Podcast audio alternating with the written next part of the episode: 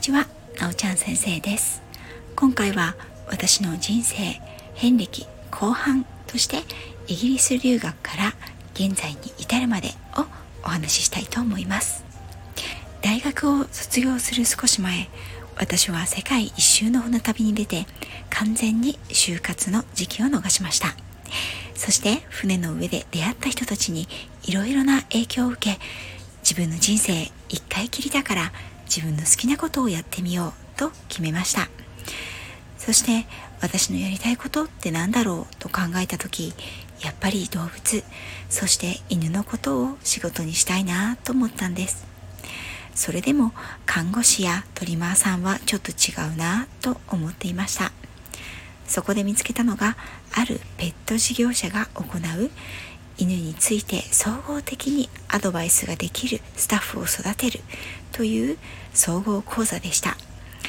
大学に通いながら夜だけその専門講座に通いました。その中で一番私が興味を持ったのは犬のトレーニングと行動学の授業でした。いつしか私は犬のトレーナーになりたいと思うようになりました。家族や周囲に告げることで自然と情報は集まるものです。知り合いの方が愛犬を預けているよという訓練士さんの訓練を見学したり訓練所や訓練の成果を披露する訓練協議会を見に行かせていただくこともありました。それでも訓練士になるために訓練所に入るということに全く心が動かなかったのは今でも不思議です。今のようなトレーナーになるための専門学校などは当時まだなかったんですね。その専門講座も終わりかけて大学もいよいよ卒業という時専門講座のトレーニング担当の先生が自分の師匠をイギリスから呼んでセミナーを行うということを聞いたんです。イギリス人の家庭犬トレーナーというのはどんな風に犬たちに接しているんだろう。どんな風に教えているんだろうとセミナーに参加したのが私の運命の歯車が大きく動き出した瞬間でした。イギリス人の先生はもちろん日本語を話せません。そしてデモンストレーションに使われた犬たちはその時が先生と初対面でした。それなのに犬と瞬時にコミュニケーションをとる先生の姿に私はすっかり見せられてしまい私がやりたいのはこれだと強く感じたんです。セミナーの最後に先生が私のイギリスの自宅で手伝いをしながら犬のことを勉強する研修生を募集しています。興味のある方はいますかとおっしゃいました。広い会場で会場が専門学校だったものでその生徒さんたちもたくさんいたので私はたくさんの人が手を挙げるんだろうなと思いどうせ当たらないだろうと軽い気持ちで手を挙げたところなんと私しか手を挙げる人がいなかったんですね。先生はすぐに「はいではあなたいつから来られますか?」と聞いてきました。当時3月私はその年の7月にイギリスへと旅立ちました。観光ビザでの入国ですから滞在期間はまず6ヶ月でした。着いたその日のことをよく覚えています。先生の家には先生と旦那さん猫1匹羊5頭鶏6羽と犬が7頭いました。翌朝から先生について7頭の犬たちと森に入り朝の散歩とトレーニングの仕方を学びました。3日目から朝の散歩と動物たちへのご飯。食器洗いとグルーミング。犬小屋鶏小屋の掃除は私の仕事になりました。今のようにネット環境は整っていなくて家庭の電話回線を使うので頻繁に日本に連絡を取ることはありませんでした。先生や旦那さんはとてもよくしてくれましたが日本語も同年代もない環境で時々寂しいなと思ったこともありましたね。でもいつも犬たちは寄り添ってくれました。6ヶ月が経ち一時帰国してまた6ヶ月。それを3回ほど繰り返したと思います。気がつけばイギリスでもたくさんの人々に支えてもらい日本にいたら絶対できないような貴重な経験をたくさん積むことができました。何より学んだことは犬と共に暮らすということの素晴らしさ。そして犬の持つ可能性と魅力の広さ。犬との生活の楽しみ方でした。イギリス人ドッグトレーナーさんといっても一通りではありません。私はたくさんのプロフェッショナルに出会えたことも幸せでした。イギリス滞在中のお話をしていたらキリがないのでそれはまたちょこちょこと配信をしていこうと思います。最後に帰国する時に先生に本格的に就労ビザを取って私のアシスタントとして住み込みで働かないかと言われました。とても嬉しかったんですが当時師匠の家庭内は少しごたごたしていて正直巻き込まれたくないなと私は思っていたので帰国するということを決めました。イギリスから戻る直前にですね日本で当時お世話になっていていた専門講座のトレーナーの先生が同業者とお友達をイギリスに連れて行きたいので旅や滞在先の手配ガイド通訳をしてくれないかとお声をいただきました。その時に知り合った女性トレーナーの所属する犬のトレーニングの会社に私は契約社員として雇ってもらえることになったんです。その犬の預かりトレーニングの施設でトレーナーとして2年間近く働きました。憧れの犬の仕事に日本でつけたことに大きな喜びを感じ貴重な経験を積むことができてはいましたがなんせ大変でした。通常のトレーニング業に加えて就労時刻後の後や休日にミーティング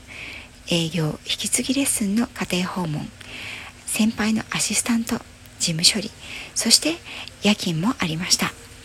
終電で帰り朝早く出ていくということはザラでしたね。それでも好きなことを仕事にできているという喜びそして若さで乗り切っていました。でもみるみるうちに憔悴して生理も止まってしまった私を親は心配していましたがあなたが選んでいるんだらと特に口出しをすることはなかったです。ですが張りすぎた糸はいつか切れるものですね。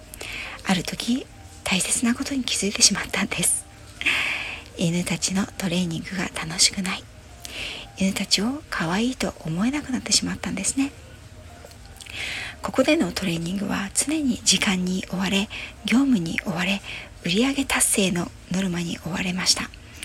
回数によって達成すべきトレーニングのノルマもあり担当犬のテストで落とされてしまうともらえるお給料が下がってしまいました。私は犬が好きで犬の仕事が好きで犬と暮らすことの素晴らしさを日本の皆さんに伝えたい。と思って帰国したんじゃないのか。ここではそれはできない。と思ってしまったんですね。厳しい環境に逃げていたのかもしれません。お嬢さお嬢様育ちだった私は甘えだったのかもしれませんね。それでもある日会社を辞めると告げた私に両親はほっとした顔でいつお前がそう言うかと待っていたよと声をかけました。その顔を見て私はああこれでよかったのかもしれないなと思ったんです。会社を辞めてもそれでも犬のことは諦めたくない。しばらくは一人で知り合いなどを頼りに細々とやりながら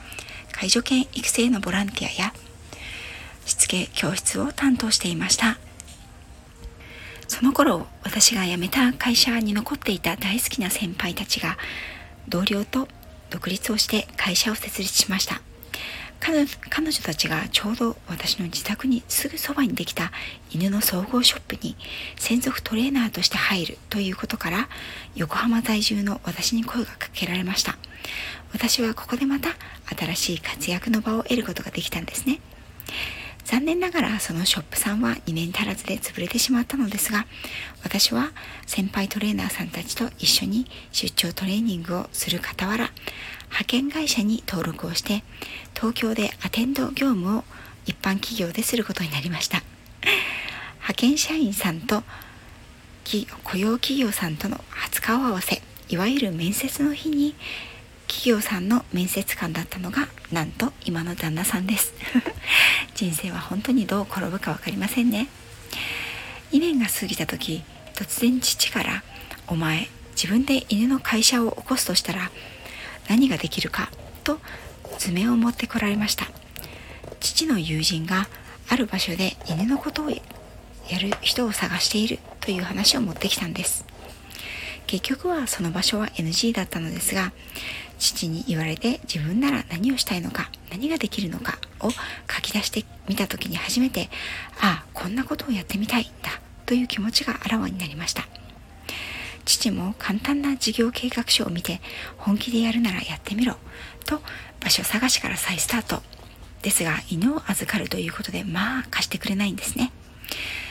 敷金や家賃も跳ね上がりました。